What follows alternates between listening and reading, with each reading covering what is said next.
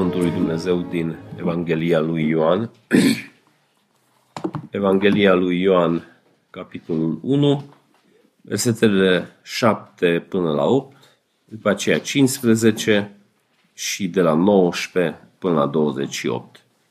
Deci, Evanghelia lui Ioan, capitolul 1, versetele 6 până la 8, 15, după care citesc de la 19 până la 28. A venit un om trimis de Dumnezeu. Numele lui era Ioan. El a venit ca martor să mărturisească despre lumină, pentru ca toți să creadă prin el. Nu era lumina, ci el a venit ca să mărturisească despre lumină. Ioan a mărturisit despre el, a strigat zicând, El este acela despre care ziceam eu, cel ce vine după mine este înaintea mea, pentru că era înainte de mine. Și aceasta este mărturia lui Ioan. Când iudeii au trimis din Ierusalim pe niște preoți și leviți să întrebe, Tu cine ești? Și el a mărturisit și n-a negat și a mărturisit că nu sunt eu Hristosul. Și ei l-au întrebat, Dar cine ești? Ești Ilie? Și el a zis, nu sunt. Ești profetul?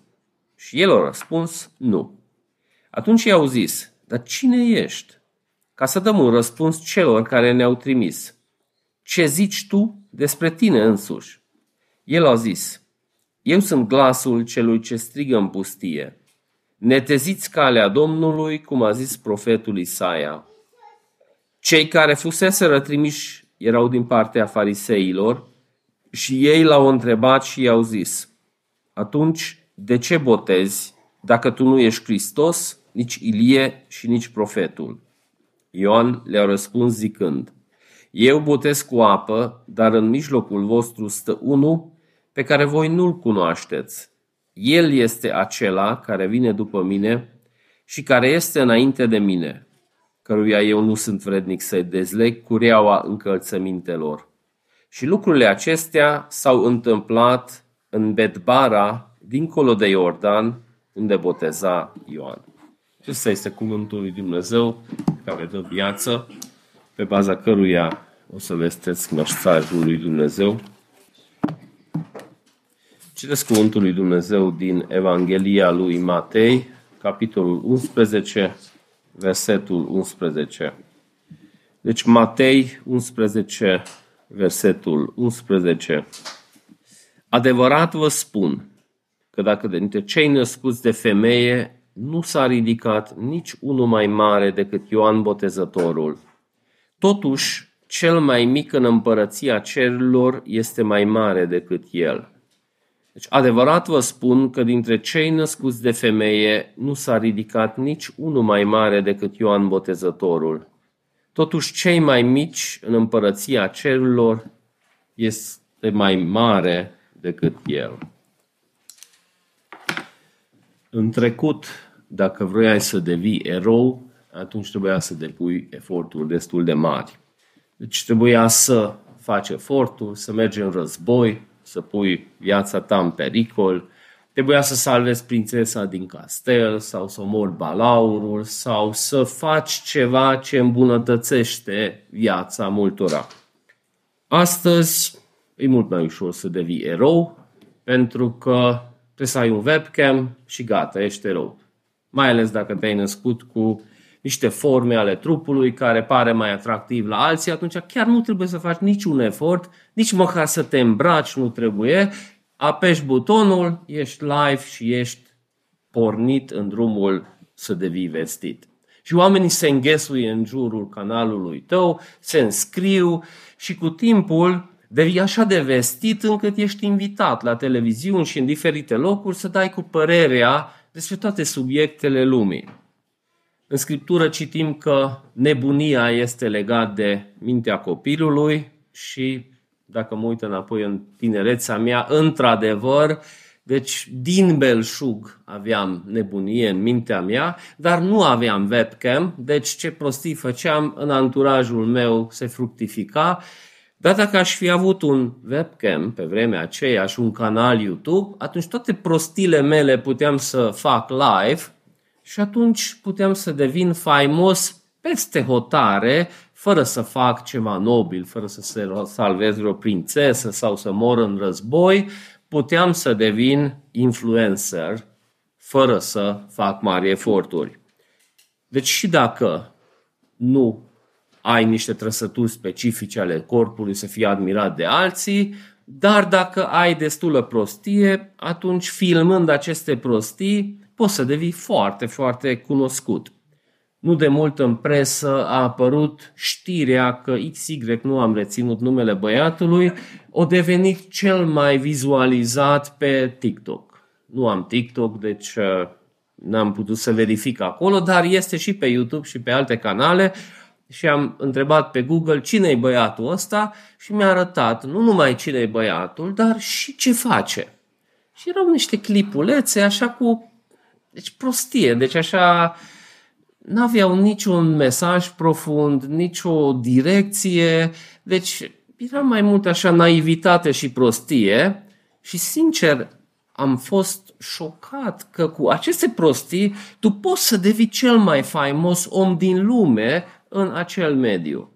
Și când mă duc pe autobuz, cam toată lumea stă în telefon și apoi dacă sunt așa de mulți oameni care stau pe telefon lângă tine, vrând nevrând, vezi cam la ce se uită. Și se uită la aceleași clipulețe scurte care chiar nu zic nimic, poate trebuie să te uiți la o mie dintre ele sau cinci mii să găsești ceva în ele, dar cu aceste lucruri poți să devii influencer, poți să adun followers și poți să devii așa de vestit încât după o vreme te invită televiziunile să dai cu părerea despre orice subiect din lume, pentru că tu ai mulți followers sau urmăritori, atunci înseamnă că tu ești cineva și părerea ta contează. Și mi se pare șocant cum lumea noastră mușcă pe acest influencer și atunci schemați și ei redefinesc morala și îi dau cu părerea despre toate subiectele și nu zic că nu sunt oameni care au devenit cunoscuți pentru că au pus ceva pe masă. Sunt și din alea, deci sunt influencer care au realizat ceva într-un domeniu care chiar e vrednic de admirație și atunci ei vin și ne ajută în acel domeniu. Dar sunt acei influenceri care chiar habar n-au de nimic și nu au făcut în niciun domeniu al vieții ceva ce chiar ar merita admirat și totuși lumea se îngăsuie în jurul lor și acum venind alegerile, și politicienii se vor înghesui în jurul lor, cumva să se strecoară în spatele lor într-un vreun clip și să facă cu mâna că poate mai câștigă și ei un vot, sau firmele, după un timp, se înghesuie în jurul acestor oameni să apară produsele lor. Deci dacă porți ochelarii mei timp ce faci acea prostie, o să-ți dau 100 de mii de dolari sau sume colosale, mai ales la aia care sunt în gamba de sus. Deci, probabil ar fi și astăzi prințese care ar trebui salvate sau balauri învinși, dar este o modalitate mult mai simplă să devii influencer, om care are părere și multă lume se uită la acea părere.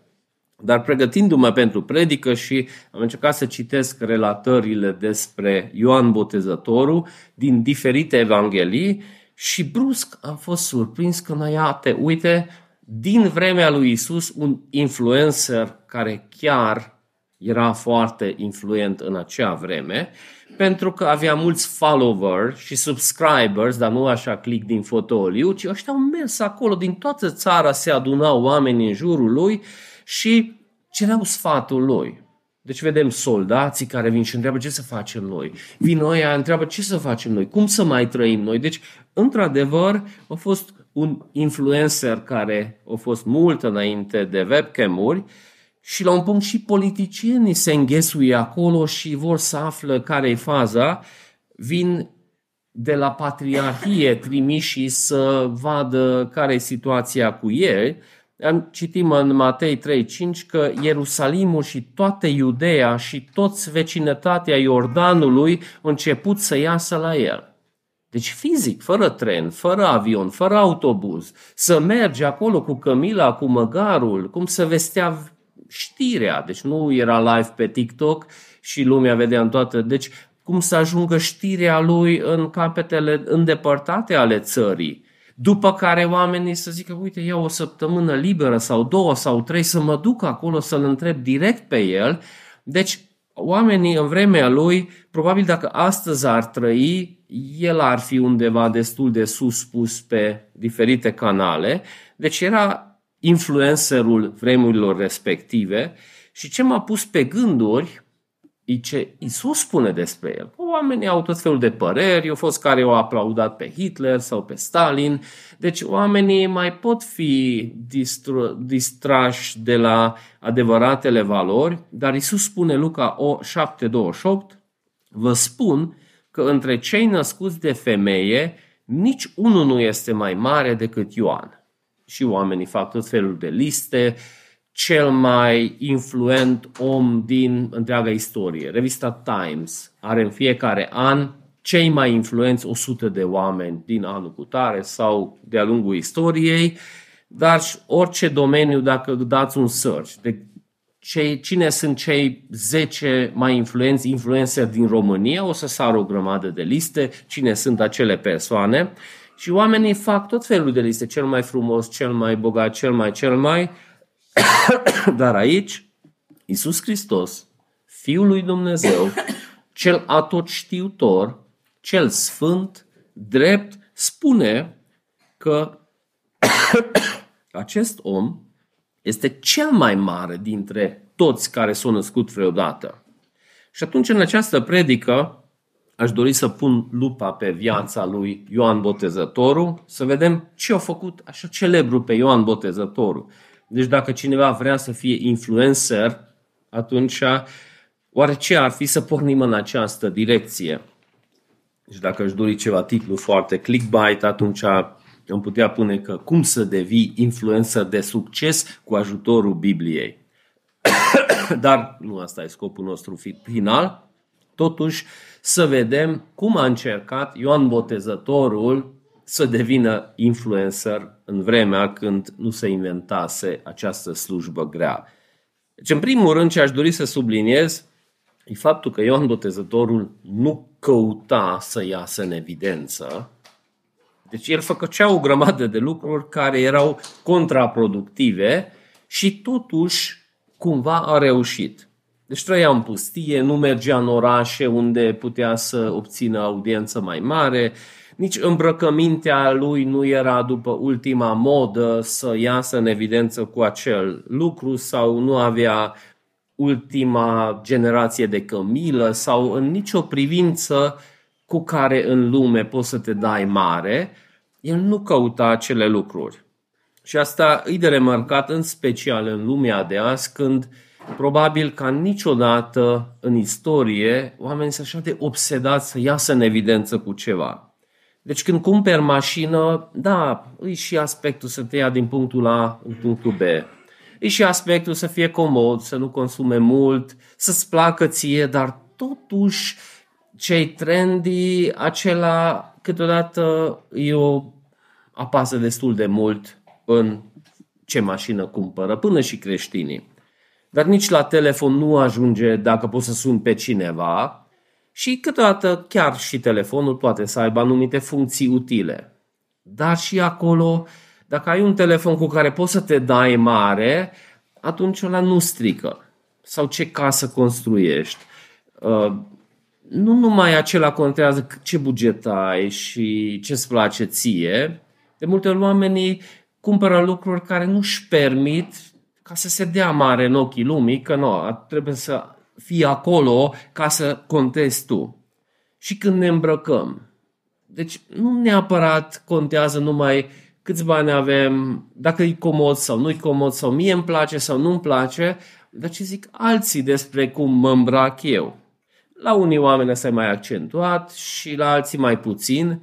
Este un nivel peste care și lumea zice că e exagerare și că tu nu ai o personalitate că tu te iei după alții. Dar, până și creștinul de multe ori face niște lucruri din direcția asta, să iasă în evidență. Și din dorința asta disperată de a ieși în evidență, atunci avem de a face cu foarte multe exagerări, superlative. Deci, cea mai mare, cea mai bună, cel mai, cel mai și atâtea liste cel mai, cel mai se fac și de multe ori văd și creștinii vor să facă ceva cel mai, cel mai și foarte cel mai ce nimeni până atunci nu a făcut, dar din păcate până și erezile toate au fost inventate și nu mai reîmpachetat poți să redai și nici adevărul nu poți să inventezi ceva ce nu s-ar fi inventat înainte, dar până și slujirile creștine de multe ori merg în direcția asta câte like-uri și uh, câte followers și nu de mult uh, vorbeam cu un creștin și zicea că e pastor și zice că public mărturisea că din mila lui Dumnezeu am scăpat de păcatul care implică calculatorul și lumea se gândea, vai, deci săracul, no, vai de mine și să recunoască și public, dar zice că nu mai urmăresc câte persoane se uită la predicile mele. Deci el, să, unde dau, așa zicea că acum am o grijă mult mai mare unde dau click și unde nu dau click. Și oai, lumea aștepta, nu, oare la ce dă click? Și zice că nu mai dă click la cât s-a uitat la predicile lui, nu-i treaba lui. Și din cauza că suntem 8 miliarde pe pământ sau se mulțește și mai repede, nu poți să fii primul. Și foarte trist când în contextul creștin apare aceste idei, pentru că au căzut lideri mari evanghelici care au vrut să intre în top 10 bestsellers New York Times și au și intrat, dar ulterior s-au descoperit că el a cumpărat sute de mii de exemplare din cartea lui și după aia au raportat că, uite, s-au vândut sute de mii de exemplare din cartea lui și intrat în bestsellers, New York Times bestsellers și după aia s-au găsit toate cărțile în magazia lui, pentru că printr-o firmă el o comandat și o cumpărat. Deci, și bineînțeles, o ruinat cariera, dar el nu a acceptat și el încă vrea să strălucească, deci ăla e și mai grav, dar arată că în contextul creștin, cât de disperat putem și noi să fim cu ideea asta de cum de la PR. Și când ne uităm la Ioan Botezătorul, el chiar nu-i păsa deloc de aceste aspecte, el se concentra la un lucru, la ce o chema Dumnezeu și el încerca să fie credincios în acele lucruri. Și el, când în primul verset ce am citit, zice că el a venit să mărturisească despre lumină. Și când cădea puțină lumină pe el, deci știți când e scenă neagră și se aprind reflectoarele și acel cerc și cineva e în mijloc. Și când se aprindea lumina și cădea pe Ioan, atunci el îi lumina. Deci el cumva, asta era obsesia lui, să mărturisească despre lumină și ce-a făcut cu followerii și subscriberii și pe toată lumea o zis că nu, acolo să vă uitați. Deci mă bucur că ați venit la mine pentru că slujba mea este să arăt mai departe la Hristos. Era ca un semn de circulație care se remarcă, nu poți să treci lângă să nu-l vezi, dar totuși nu te distrage așa că te uiți la semnul de circulație și intri în șanț, ci e un semn de circulație care chiar te ajută să dai seama că vine o curbă foarte periculoasă și să te pregătești pentru acela. Deci când îi întrebat scopul sau cine este el, una dintre lucruri ce citim, el a venit ca să fie martor, să mărturisească despre lumină, ca toți să creadă în el.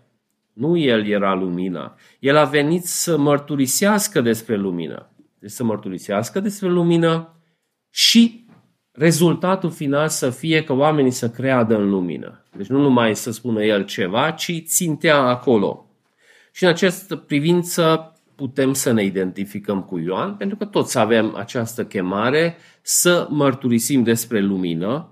Ideea asta de a fi martor a fost puțin denigrat de unii care zic că sunt martorii lui Jehova și au cam degradat și cuvântul ăsta, dar Scriptura spune că suntem martori. În fapte 1.8 Iisus spune că voi o să primiți putere când va veni Duhul Sfânt peste voi și veți fi martorii mei în Ierusalim, în toată Iudeea, Samaria și până la marginea pământului. Deci dacă vă întâlniți cu martorii, puteți să le spuneți că și eu sunt martor. Da, da, a lui Isus Hristos. Și acolo poate se complică puțin lucrurile, dar Ioan a fost martor, noi suntem chemați să fim martori și martorul nu încearcă să atragă atenția spre el, ci arată spre acel ceva despre care trebuie să mărturisească. Deci dacă un ambasador este trimis într-o țară, atunci acel ambasador reprezintă țara respectivă și dacă ambasadorul acela în timpul lui liber face ceva prostie, nu se zice că, a, păi, timpul lui liber și el face ce vrea. Nu, pentru că reprezintă toată țara respectivă și atunci ambasadorul care pierde din vizor pentru cine a fost trimis și pe cine reprezintă, de obicei este chemat înapoi și este înlocuit cu altcineva. Pavel, când vorbește despre subiect și ideea asta de mărturisire, să fim martorii luminii, atunci subliniază că cel mai important aspect este credincioșia. Deci nu să fii neapărat foarte cunoscut, foarte vestit, foarte urmărit, foarte ascultat, foarte apreciat. Au fost și persoane ca Ioan în acest punct, dar după aceea se apune lumina lui Ioan și nu mai este așa apreciat și erau martori foarte credincioși, nu știu, Ieremia, toată viața lui a fost foarte credincios, dar nu prea a fost apreciat, fără followers, fără like-uri și mai mult închisoare și bătaie. Dar Pavel în 1 Corinteni 4, primele trei versete, subliniază care este lucru cel mai important dacă vrem să fim martori ale acelei lumini. El spune că suntem și administratorii unui lucru de care trebuie să avem grijă și zice Pavel, aspectul că ce zic oamenii despre noi nu ăla trebuie să ne motiveze pentru că ăla ne deraiază. Așa să ne privească oamenii ca niște slujitori al lui Hristos, ca niște administratori al tainelor lui Dumnezeu. În rest, ce se cere de la administrator este ca fiecare să fie găsit credincios. Însă pentru mine este ceva foarte neînsemnat să fiu judecat de voi sau de vreun tribunal omenesc. Mai mult, nici chiar eu însumi nu mă judec și merge mai departe argumentul, dar ideea este că nu asta contează cel mai mult că ce cred oamenii despre mine sau nici măcar ce cred eu despre mine. Că nu știu, predic, după aia mă uit că s-a uitat lumea, nu s-a uitat lumea, atunci îs bun, nu-s bun, îs apreciat, nu s-a apreciat. Deci această atitudine a lumii mult mai mult ne influențează și pe noi ca creștini. Dacă facem ceva, a fost remarcat, am fost apreciat, n-am fost apreciat și această latură de a fi credincios față de Dumnezeu în ziua de azi foarte ușor ajunge pe punctul 6-7. Și Ioan Botezătorul cumva ajunge să fie faimos fără să vrea sau să, fără să facă eforturi, pentru că el a avut o convingere, o slujire și o perseverat. Și putem vedea și în lume că unii oameni, având anumite cunoștințe sau convingeri, au mers și au perseverat, zis că pământul e rotund. Și oricum a fost reacția, el a fost convins de acest lucru și el a insistat, chiar și dacă pui în pericol viața ta, ulterior și lumea apreciază pe ea care mă, asta chiar are caracter. Deci nu sunt de acord ce spune, dar măcar, măcar are un caracter, o coloană vertebrală și vedem cum și lumea după un punct disprețuiește această celebritate de carton și câteodată chiar îți mă uit când lumea discută despre aceste celebrități, și cumva în adâncul inimii și ei văd că dacă ești celebru că nu te-ai îmbrăcat, nu mai ai pornit camera, ala nu înseamnă că ai pus ceva pe masă ce chiar merită apreciat. Și Ioan Botezătorul și când îi vestit nu e așa obsedat și aburit de acest lucru. Asta vedem mai târziu când Isus începe să urce și Ioan începe să coboare și ucenicii lui încep să meargă la Isus și aici se împuținează. Deci biserica noastră suntem tot mai puțini și biserica lui Isus crește. Știm cât de mult uh, orgoliu poate să fie și aici, că crește biserica noastră sau nu crește, că noi suntem cât sunteți. Asta e primul lucru. Ce credeți nu e așa important, dar cât sunteți. Și cam cât de mare și cât de impresionant e în sensul lumesc. Și interesant că ucenicii lui Ioan nu neapărat în stilul lui Ioan, pentru că vin și se plâng lui Ioan că trebuie să facem ceva la PR, că a început să plece followerii noștri și nu mai avem așa tragere la public.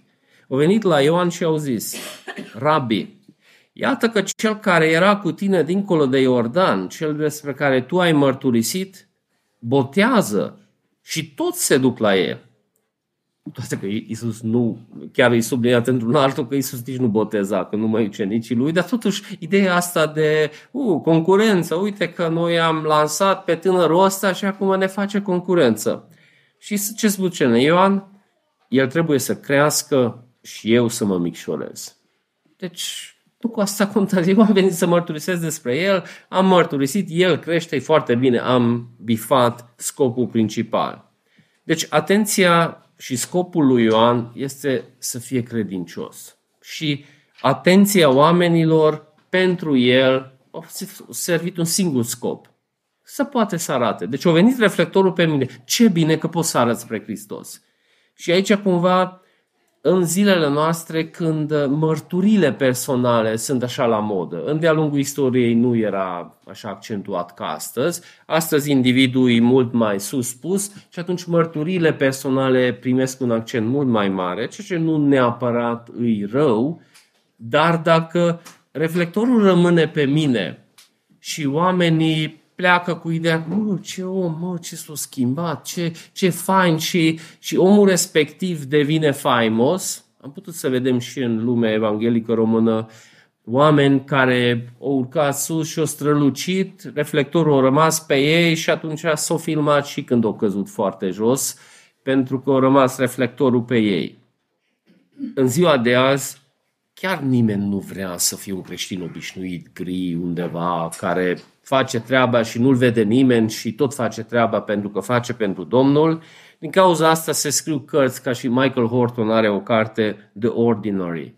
Deci nimeni nu vrea să fie obișnuit din asta, deci vrea să fie ceva cel mai, nu știu, mănânce înghețată, dar nu oricare. Cea mai bună din lume, într-un loc ceva cea mai, cea mai foarte, deci nu poți ceva obișnuit. Da, am mâncat o felie de pâine. Cum a fost? Cea mai bună din lumea asta care Bine, dar dacă cea mai bună în toată ziua, de atunci cumva se pierde esența cuvântului cel mai bun. Deci astăzi nu prea vor oameni să rămâne oameni simpli, să facă treabă acolo la locul lor.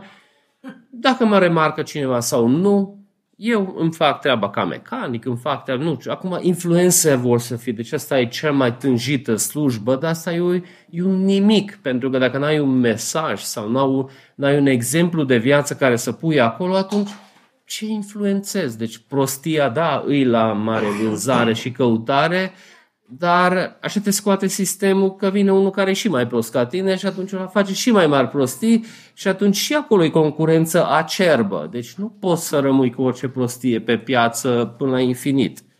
Deci se schimbă și gusturile după prostie și atunci se duc oamenii de la tine și pleacă la la la. Și asta e interesant să vedem cum ridică lumea în cer și după aia cum scoate de acolo. Deci în următoarea săptămână, ziarele care te-au slăvit și glorificat, alea te bagă în ultimul noroi și pleacă și vine următorul. Deci ce-a făcut pe Ioan Botezătorul cel mai mare dintre cei care au născut de femeie?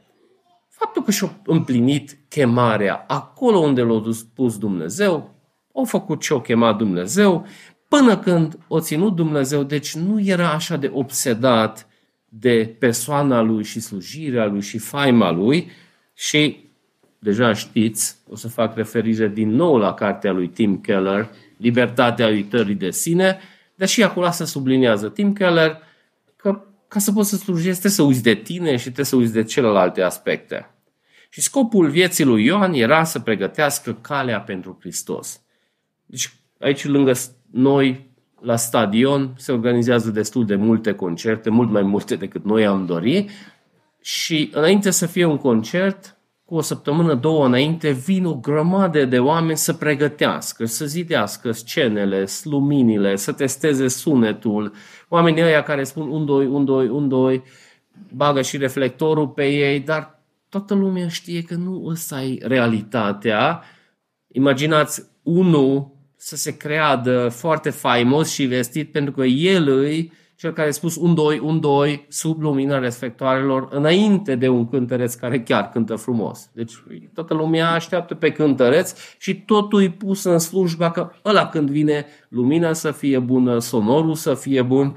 Și asta face Ioan Botezătorul, pregătește calea pentru Hristos, dar după ce apare Hristos, nu ține să, să stea totuși el în spate cum ăia care se filmează ceva și cât unii oameni se bagă în spate și să se vadă și ei, dar poate e o relatare despre un meci sau ceva. Nu ei sunt esența, dar se gândesc că o să mai prindă și ei puțin vânt din acea faimă care e acolo. Deci, scopul vieții lui Ioan era să fie mărturie despre Hristos. Și asta a făcut în mai multe feluri, vedem că este o mărturie și cu viața lui. Pentru că aici, în ziua de azi, iarăși este o distorsionare, că oamenii dau din gură și sunt foarte deștepți în multe subiecte, dar Ioan a ieșit în evidență cu viața lui și el, asta merită studiat și după 2000 de ani.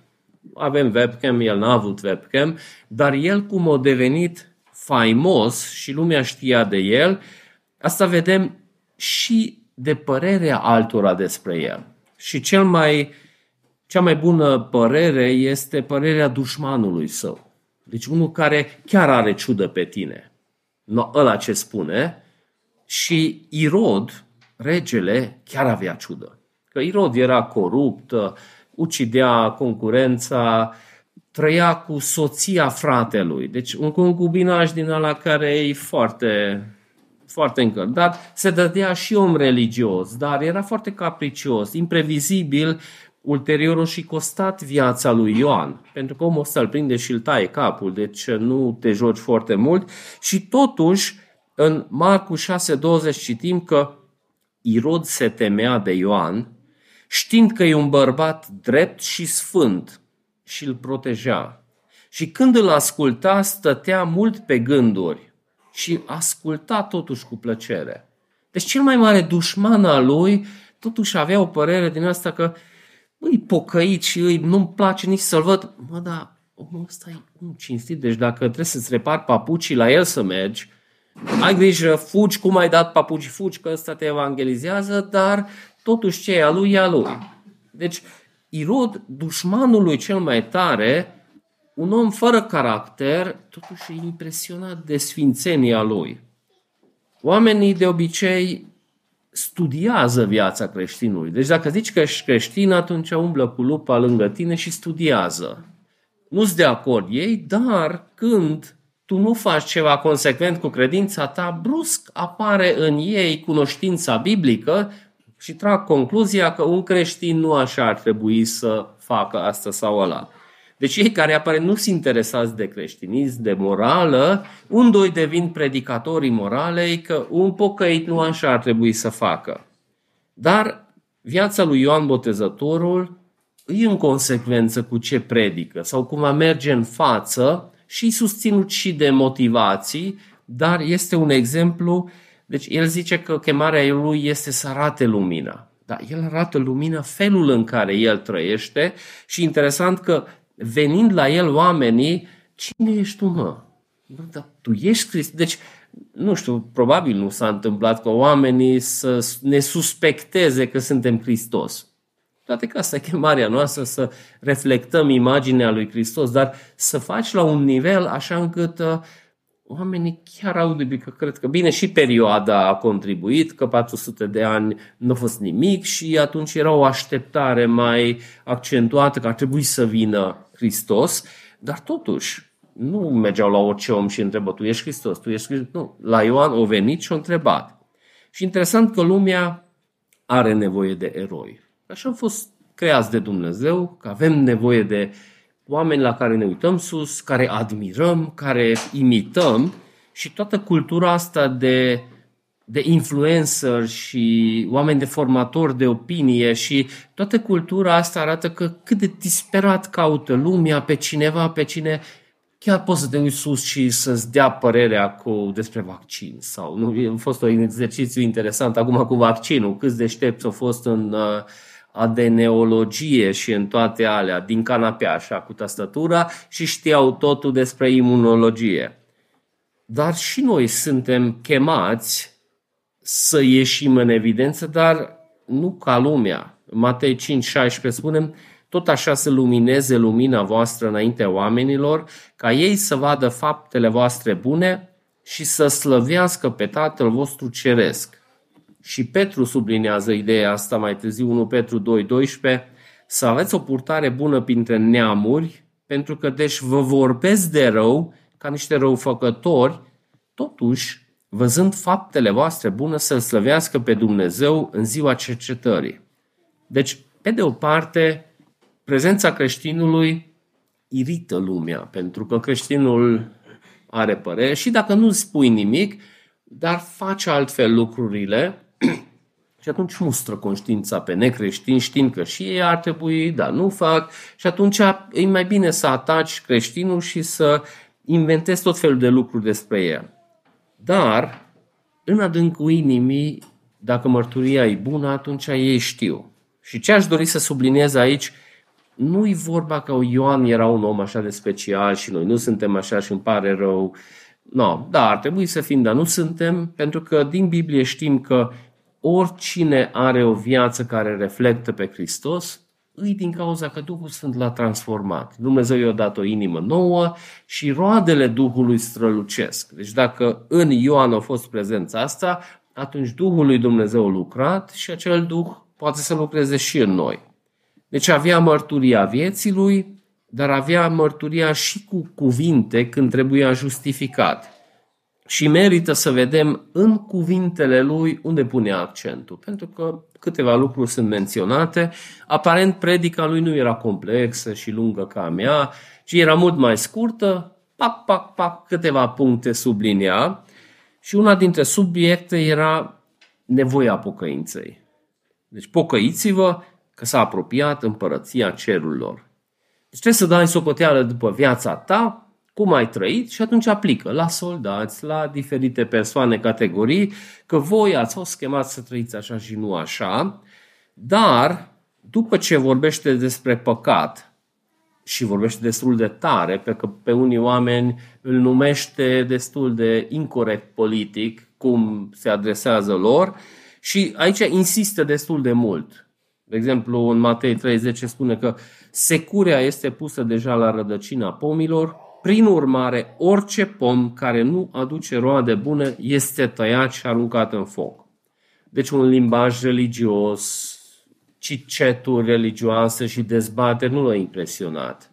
Deci dacă Ioan Botezătorul ar fi intrat pe forumul tineri calviniști din România, uniți-vă, sau Restless Calvinist sau îs mai multe forumuri, dacă ar fi intrat acolo, ar fi fost impresionat de dezbaterile calviniste, cine dă cu părerea mai sclipitor acolo, pentru că ar fi fost mult mai interesat de prezența Evlaviei.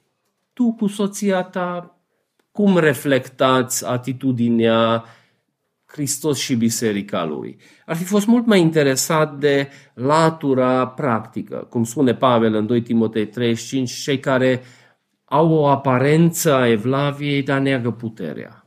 Deci ăla, ăla pot fi sclipitori, dar în ochii lui Dumnezeu și în ochii lui Ioan nu a fost așa impresionat pentru că mesajul lui foarte puternic mergea împotriva oamenilor religioși și sublinia că voi trebuie să aveți roade care subliniază că teoria e bună, pentru că creștinismul nu este despre dezbate despre calvinism pe Facebook, ci îi vorba de dacă teoria ta e bună, atunci și practica ar trebui să fie bună nu a fost captivat nici de valul ăsta de corectitudine politică, pentru că el trage covorul de sub toată lumea și când vin liderii politici și religioși din capitală, de la patriarhie și din parlament, nici atunci nu e impresionat de ei.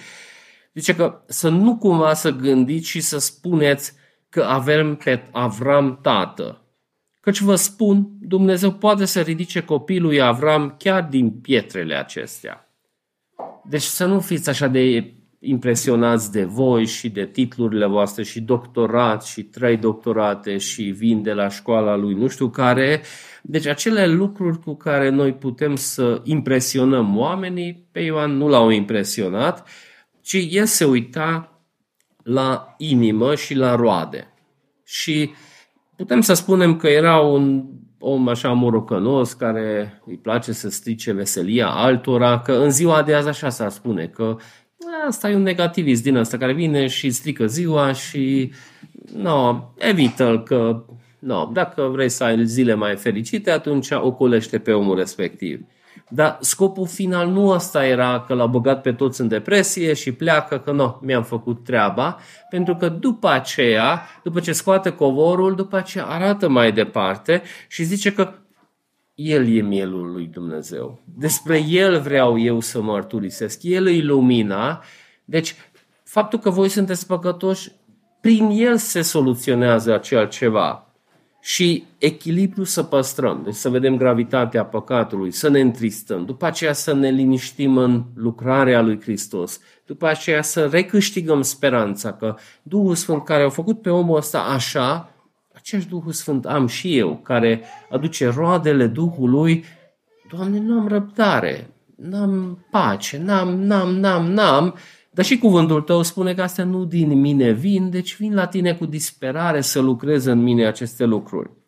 De scopul predicii lui Ioan era aceeași ce am văzut săptămâna trecută, că e scopul scrierii Evangheliei lui Ioan. De ce s-a scris Evanghelia lui Ioan? A fost întrebarea săptămâna trecută. Și Ioan spune, aceste lucruri au fost scrise ca voi să aveți credință în Isus Hristos, Fiul lui Dumnezeu, și crezând să aveți viață veșnică în numele Lui. Deci asta era scopul final. Deci nu numai să atragă atenția la El, nu numai după aceea să arate la păcate și să se simtă prost oamenii, ci după aceea să înțeleagă că, da, într-adevăr, în Hristos s-au soluționat lucrurile și nici el nu era așa că nu mai e în sus, că după aceea știți când e în închisoare, pierde speranța, se, de, se clintește puțin. Deci și el era într-un proces de transformare, dar după aceea speranța lui tot acolo rămâne unde trebuia. Dar Ioan a venit ca un martor și nu numai un martor care să fie martor, ci spune ca toți să creadă în el. Deci eu de aia mărturisesc că oamenii să creadă în el. Pentru că e foarte ușor să dezbat subiecte ca rezultatul final să fie eu am dreptate. Și nu mai putut să-mi zic nimic. Cine are cel mai bun argument? Eu am avut cel mai bun argument. Deci, de multe ori ne ia acea flacără de argumentare și asta e interesant dacă aplicăm pe Ioan, pentru că ăștia vin și tot pun întrebări, tot pun întrebări. Deci imaginați, orice faceți și vine cineva și tu de ce faci? Tu ce crezi că, cine crezi că ești tu? Dar atunci de ce faci aceste lucruri? Deci orice să faci, să zicem că faci ceva bun, nu știu, speli vasele și te ia soțul la întrebări din astea. Sau soțul se chinuie să facă ceva și el în sfârșit și vine soția și tot pune întrebări, că tu de ce și de ce așa faci? Și deci, deci așa de repede, cred că după a doua întrebare sau prima întrebare, deja sare scânteia și cum adică mă iei la rost așa pe mine sau, sau și pornește într-un Skanderberg din ăla inutil la sfârșitul căruia nu credința în Hristos este rezultatul, ci stărim un conflict și ne certăm și nu mai mergem la biserică. și atunci rezultatul final nu este ce zice Ioan, că el vrea să fună mărturie ca să creadă oamenii el. Și atunci vin și ei întreabă, tot pun întrebare după întrebare. Ești Mesia? Cine ești tu de fapt? Și când noi suntem, suntem questiona, uh, question, uh, suntem puși așa în colț și sub uh, bătaia întrebărilor, atunci începi să te simți așa prost, că vrei să dovedești că tu ești cineva. Deci nu, ne place să vadă lumea că suntem cineva așa fără întrebări. Dar dacă ești pus la întrebări, cumva te simți așa amenințat că mă, ăștia nu te apreciază cum ar trebui. Și interesant că Ioan nu pierde focusul. Deci el e acolo să arate spre lumină, să mărturisească spre lumină, să creadă în lumină și nu intră în polemica asta în care foarte des intrăm. Uh, bine, poți să întreb și ironic, ești Mesia sau cine te crezi, dar eu am sentimentul că aici ăștia multă lume chiar tindea să creadă că el e Mesia, că așteptau de sute de ani și aveau niște lucruri care semănau cu anumite profeții și atunci atindeau să creadă că El este. Dar el o mărturisit, nu a negat, o mărturisit, eu nu sunt Hristos. Deci ăsta din start au vrut, cu toate că ăsta e cel mai nobil lucru, lumea să creadă că eu sunt Hristos. Eu am tot răspunsurile, eu soluția la toate lucrurile, deci veniți la mine că eu vă ajut în toate domeniile vieții. Dar nu, eu nu sunt Hristos, să nu aveți aceste așteptare am citit o carte, se numește The Imperfect Pastor, și acolo face referire la un profesor de seminar care intra în clasă și primul exercițiu de fiecare dată era toată lumea se ridica în picioare și trebuia să spună de trei ori. Eu nu sunt Hristos. Eu nu sunt Hristos. Eu nu sunt Hristos. Asta a jos și o continuat o oră și peste săptămână iarăși o repetat exercițiu ca nici ca pastor să nu crezi că tu ești soluția la toate, tu ai toate răspunsurile tu... și în multe alte contexte putem să credem.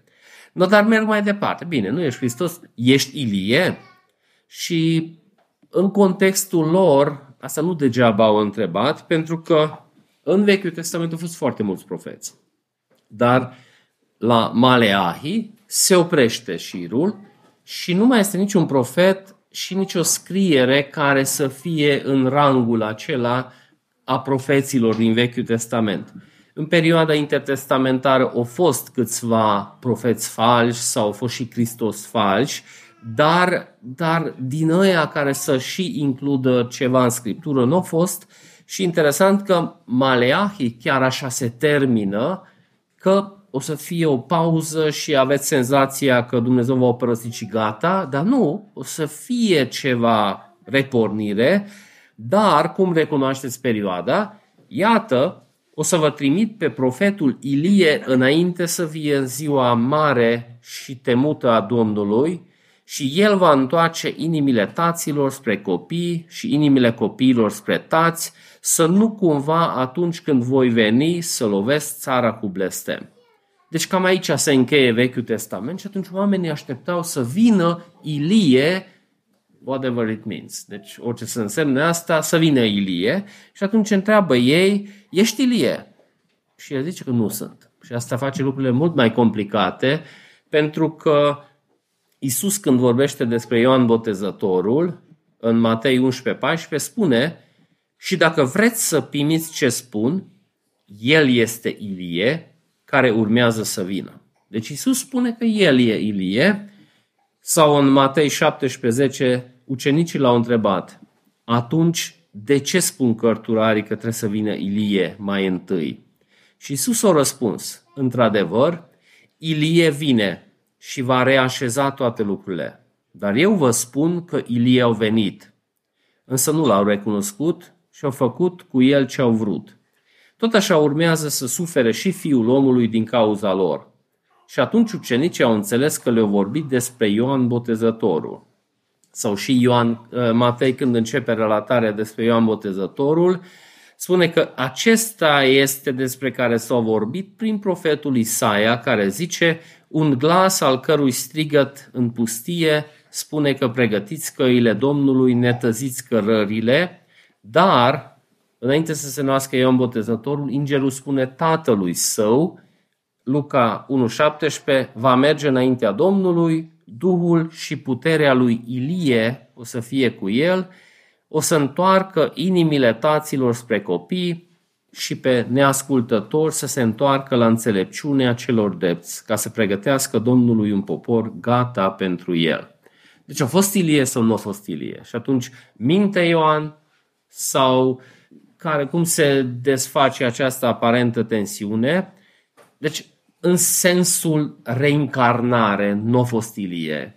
Că Ilie, ăla care a trăit cu mulți ani înainte să învie și aceeași trup de Ilie să vină, ce ai subliniat în această pasaje că vine cu Duhul lui Ilie sau cu abordarea lui Ilie, cu atitudinea sau spiritul lui Ilie și sunt multe lucruri similare, cum a fost îmbrăcat, cum sunt multe lucruri, dar nu într-o formă de reîncarnare, dar Isus spune că acea profeție prin Ioan Botezătorul a fost uh, împlinit. No, dar atunci ăștia merg mai departe. Ei nu, fac, nu cunosc Noul Testament ei și atunci ei mult mai repede merg mai departe și întreabă atunci, ești profetul? Și nu în sens, nu spun că ești unul dintre profeți, ci zic ești profetul, pentru că ei așteptau profetul cu P mare, pentru că Moise zice că da, el a fost profet, dar o să vină unul de real. De ăla, ăla, pe ăla să ascultați. Deuteronom 18, 18 între altele spune le voi ridica din mijlocul flaților lor un profet, asemenea ție. Voi pune cuvintele mele în gura lui iar el va vorbi tot ce îl voi porunci. Sau într-un alt loc noi se zice că Domnul Dumnezeu vostru va ridica un profet pe el să-l ascultați. Și atunci evreii timp de secole așteptau pe Moise și pe Ilie să vină.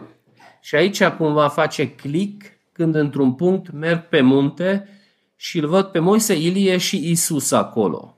Deci Dumnezeu, prin acest profeți, tot spre Isus arăta că acolo se va adevări într-adevăr. Deci el o să fie adevăratul profet spre care arăta Moise, spre care arăta Ilie și atunci oamenii ăștia deja pierd uh, răbdarea și zice că atunci măcar tu cu cuvintele tale spune cine ești, că putem să punem întrebări până la infinit și el spune eu sunt un glas al celui care strigă în pustie, neteziți calea Domnului, așa cum a spus profetul Isaia. Și într-adevăr Isaia în capitolul 40 spune că o să vină cineva predecesor, la aceea persoană se referă și Maleahi, care o să pregătească calea pentru Mesia care o să vină. Deci el este care vine, construiește drumul și aici ai folosit acel exemplu. Țin minte când am început să citesc Biblia, să fost un mare mister. Am și scris unui mentor de al meu că să-mi explice acest lucru, că dealurile terurile derumate și gropile astupate și acum cum aleșii noștri construiesc uh, autostrăzi așa încet să putem urmări procesele, nu știu, timp de 20 de ani, 5 km, atunci poți să vezi cum mută dealurile, cum ridică prăpaste. Deci să pregătești venirea, de ce ai folosit ilustrația autostrăzilor din România, cum pregătește Ioan Botezătorul venirea lui Hristos, dar și aici ușor putem să ne distragem și să pierdem din vizor că la Isus trebuie să rămână privirea noastră. Și atunci mai este un subiect care întreabă, bine, dar atunci de ce botezi? Și botezul și astăzi este, deci dacă vrei dezbatere, atinge-te de botez și o să bubuie lucrurile. Și uh, Ioan Botezătorul este mare erou a unora care botează într-un fel, dar uh, cazul lui creează mai multe întrebări decât răspunsuri, pentru că el o trăit mult înainte de botezul lui Hristos. Știți că Hristos la sfârșitul vieții administrează botezul în numele Tatălui, Fiului și a Duhului Sfânt și de atunci pornește botezul cu care noi suntem obișnuiți, dar botezul lui Ioan era altceva. Botezul pocăinței și avem un caz în fapte 19, când moare Ioan Bătăzătorul, Iisus moare în vie, merge în cer, și ucenicii lui Ioan Botezătorul se intersectează cu ucenicii lui Hristos. Și atunci ponește o discuție și ei merg mai departe spre Duhul Sfânt. Dacă sunt botezați cu Duhul Sfânt. Și zic, știm că există Duhul Sfânt. Și atunci cu ce botezați? Fost botezați? Da, cu al lui Ioan. Și atunci se rebotează cu botezul lui Hristos. Deci Multă lume apelează la Ioan Botezătorul și botezul lui ca și dovadă că uite că noi botezăm cum trebuie. Botezul lui Ioan sau până și botezul lui Isus creează mai multe întrebări decât răspunsuri. Deci, dacă am gândit cu mintea fariseilor de atunci, ce aveau ei? Vechiul Testament. Deci tot ce poți să justifici, de acolo trebuie să justifici. Și dacă citești atent Vechiul Testament, chiar vezi multe ritualuri de curățire care implică apă. Deci dacă faci păcatul cu tare, să iei un porumbel, preotul să stoarcă gâtul, să pună sângele în apă, după aceea să ia un isop și să stropească și să spună ceva. Și aici nu în sine ritualul curăța, ci cumva omul apelând la soluția lui Dumnezeu, punând încrederea în acea soluție, recunoscând păcatul, cerând intervenție, rugăciune, se făcea ritualul. Sau, sunt destul de multe din astea în Vechiul Testament unde prin apă, câteodată individul, câteodată întreg poporul era stropit cu, nu știu, ars și din cenușă pui puțin în apă și după aia stropești poporul și spui cu tare. Deci, ca și semn al curăției, al pocăinței, era prezent în Vechiul Testament, numai că problema lui Ioan, adică acela trebuia făcut de preoți, de leviți în contextul templului și asta nu se întâmplă acolo. Deci proveninția lui, deci părinții lui, dacă țineți minte, în templu slujeau, deci uh, genealogic mai puteai să jonglezi, dar el nu era acolo unde trebuia să fie.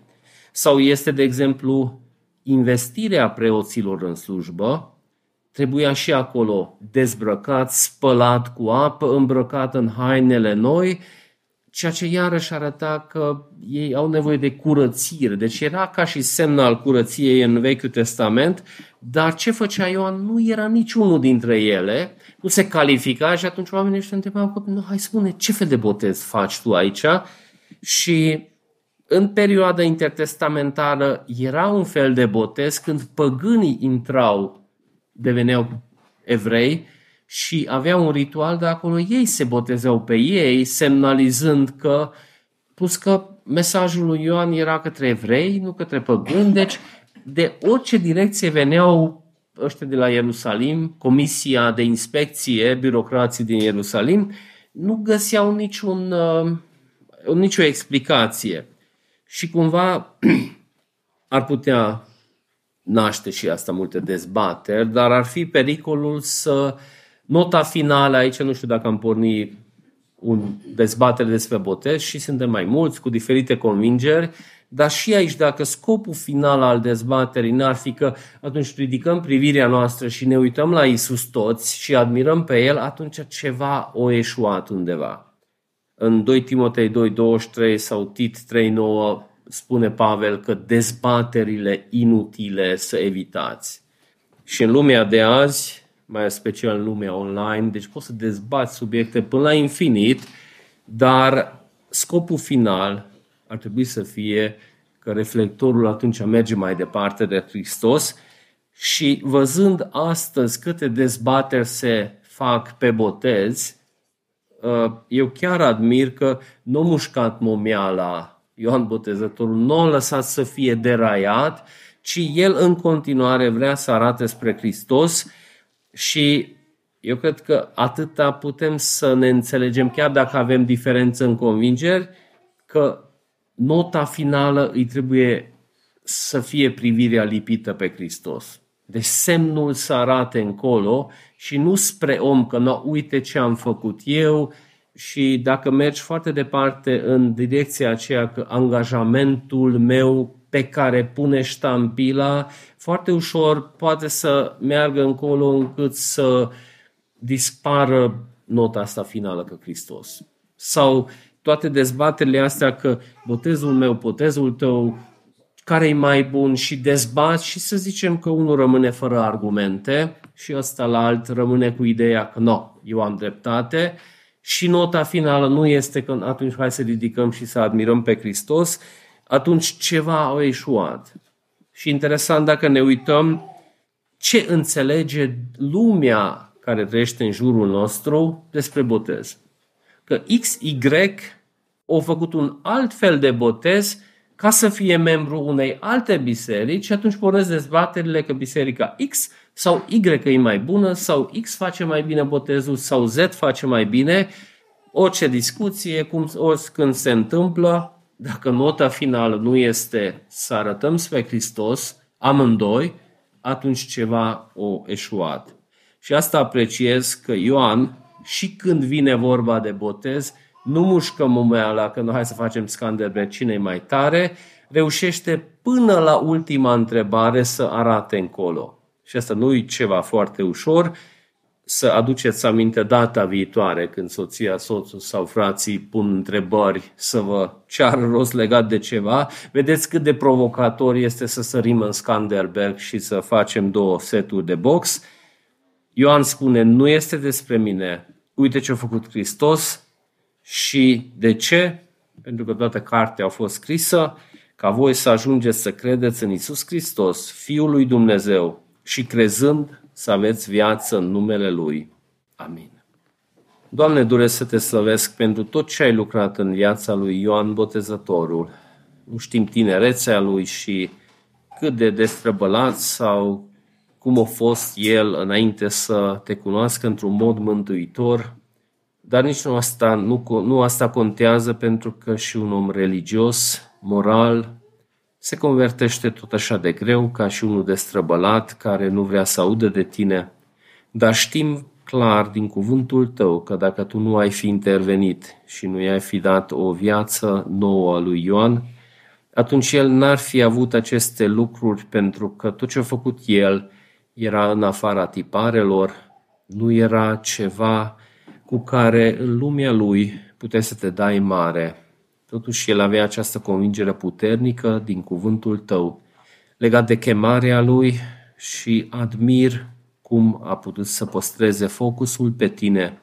Pentru asta aș dori să mă rog, pentru că suntem și noi chemați să fim martori despre tine, despre lucrarea ta și așa de ușor este să ne aruncăm în diferite dezbateri inutile despre credință, despre diferite nuanțe ale creștinismului, și nota finală să nu fie ridicarea privirii noastre la tine, și nota finală să fie că biserica noastră e mai bună decât a altora, sau sistemul meu teologic e mai bun decât a celuilalt. Și dacă nota finală nu este o admirație față de planul tău, dacă reflectorul rămâne pe noi, atunci acolo ceva a eșuat. Doamne, te rog, îndură-te de noi pentru că în special când ni adresate așa de multe întrebări, când suntem luat la rost și acolo așa de repede sare orgoliul nostru, așa de repede intrăm în polemici inutile, să arătăm că noi suntem mai buni ca alții, când de fapt nu asta ar fi chemarea noastră. Fie că am greșit, atunci mărturisirea păcatului și încrederea în Evanghelie ar fi răspunsul, sau dacă noi facem ce trebuie și nimeni nu recunoaște și nu admite și nu ne aplaudă, atunci noi facem pentru tine acele lucruri și convingerea bazată pe cuvântul tău ar trebui să ne ajute mai departe. Doamne, dacă suntem sinceri, trebuie să recunoaștem că suntem așa de acaparați de lumea în care trăim, și o mare parte și din slujirea creștină este despre like-uri și followers și PR, lucruri care și lumea face din jurul nostru.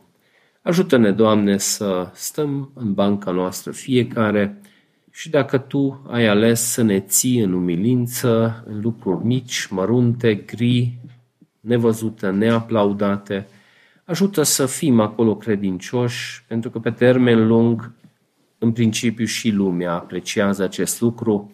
Dacă cineva are principii și perseverează, atunci până și necreștinii la un punct trebuie să recunoască că acel ceva este de apreciat, faptul că Irod, cel mai mare dușman al lui Ioan Botezătorul, a depus o mărturie așa de frumoasă despre el, chiar dacă și-a întărit inima și a tăiat capul lui Ioan, Totuși această mărturie vorbește despre tine, nu despre Ioan, că a fost el mai grozav decât alții, ci te slăvește pe tine, că în acea perioadă grea l-ai întărit în așa fel, încât chiar dacă s-au clătinat în închisoare, după aceea, pe baza promisiunilor din Vechiul Testament și-a întărit credința, și-a murit în credință, a fost martir în credință. Doamne, te rog, îndură-te de noi, pe de o parte să putem să folosim și uneltele date de tine, pentru că apreciem posibilitatea care ne dă și internetul, dar nu de acolo vine soluția noastră, ci de la tine. Te rog tu să folosești până și transmisiile online sau site-ul nostru sau diferite materiale ce punem la dispoziția altora, dar nu ca noi să strălucim, să sclipim, ci Tu să fii mare în ochii oamenilor. Te rog, Doamne, învață-ne ca atenția când se îndreaptă spre noi, să putem să arătăm spre mine, spre Tine, să nu negăm pe de o parte ce ai lucrat printr-o aparentă umilință falsă, dar timp ce recunoaștem tot ce ai lucrat Tu, după aceea să putem să arătăm mai departe spre Tine. Te slăvim pentru cuvântul Tău care după 2000 de ani poate să fie așa actual și în viața noastră. Te slăvim, Tată Ceresc, că Tu ești în control. Dorim să ne rugăm pentru războiul din Ucraina, dorim să ne rugăm pentru războiul din Israel și Gaza. Doamne, dacă e voia Ta, te rugăm Tu să pui capăt acestor războaie și până atunci Tu să întărești poporul Tău care e direct implicat să poată să găsească alintare în Tine.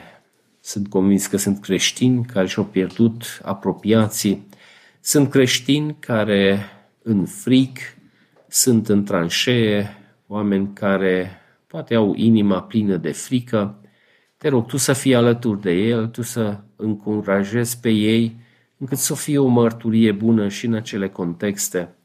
Îți mulțumim că tu poți să folosești și ororile acestei războaie ca să atragi la tine oamenii, pentru că în principiu și problema de bază a evreilor este că nu au recunoscut când tu l-ai vizitat pe ei și încă mai urmează să recunoască Mesia pe care teoretic ei așteaptă.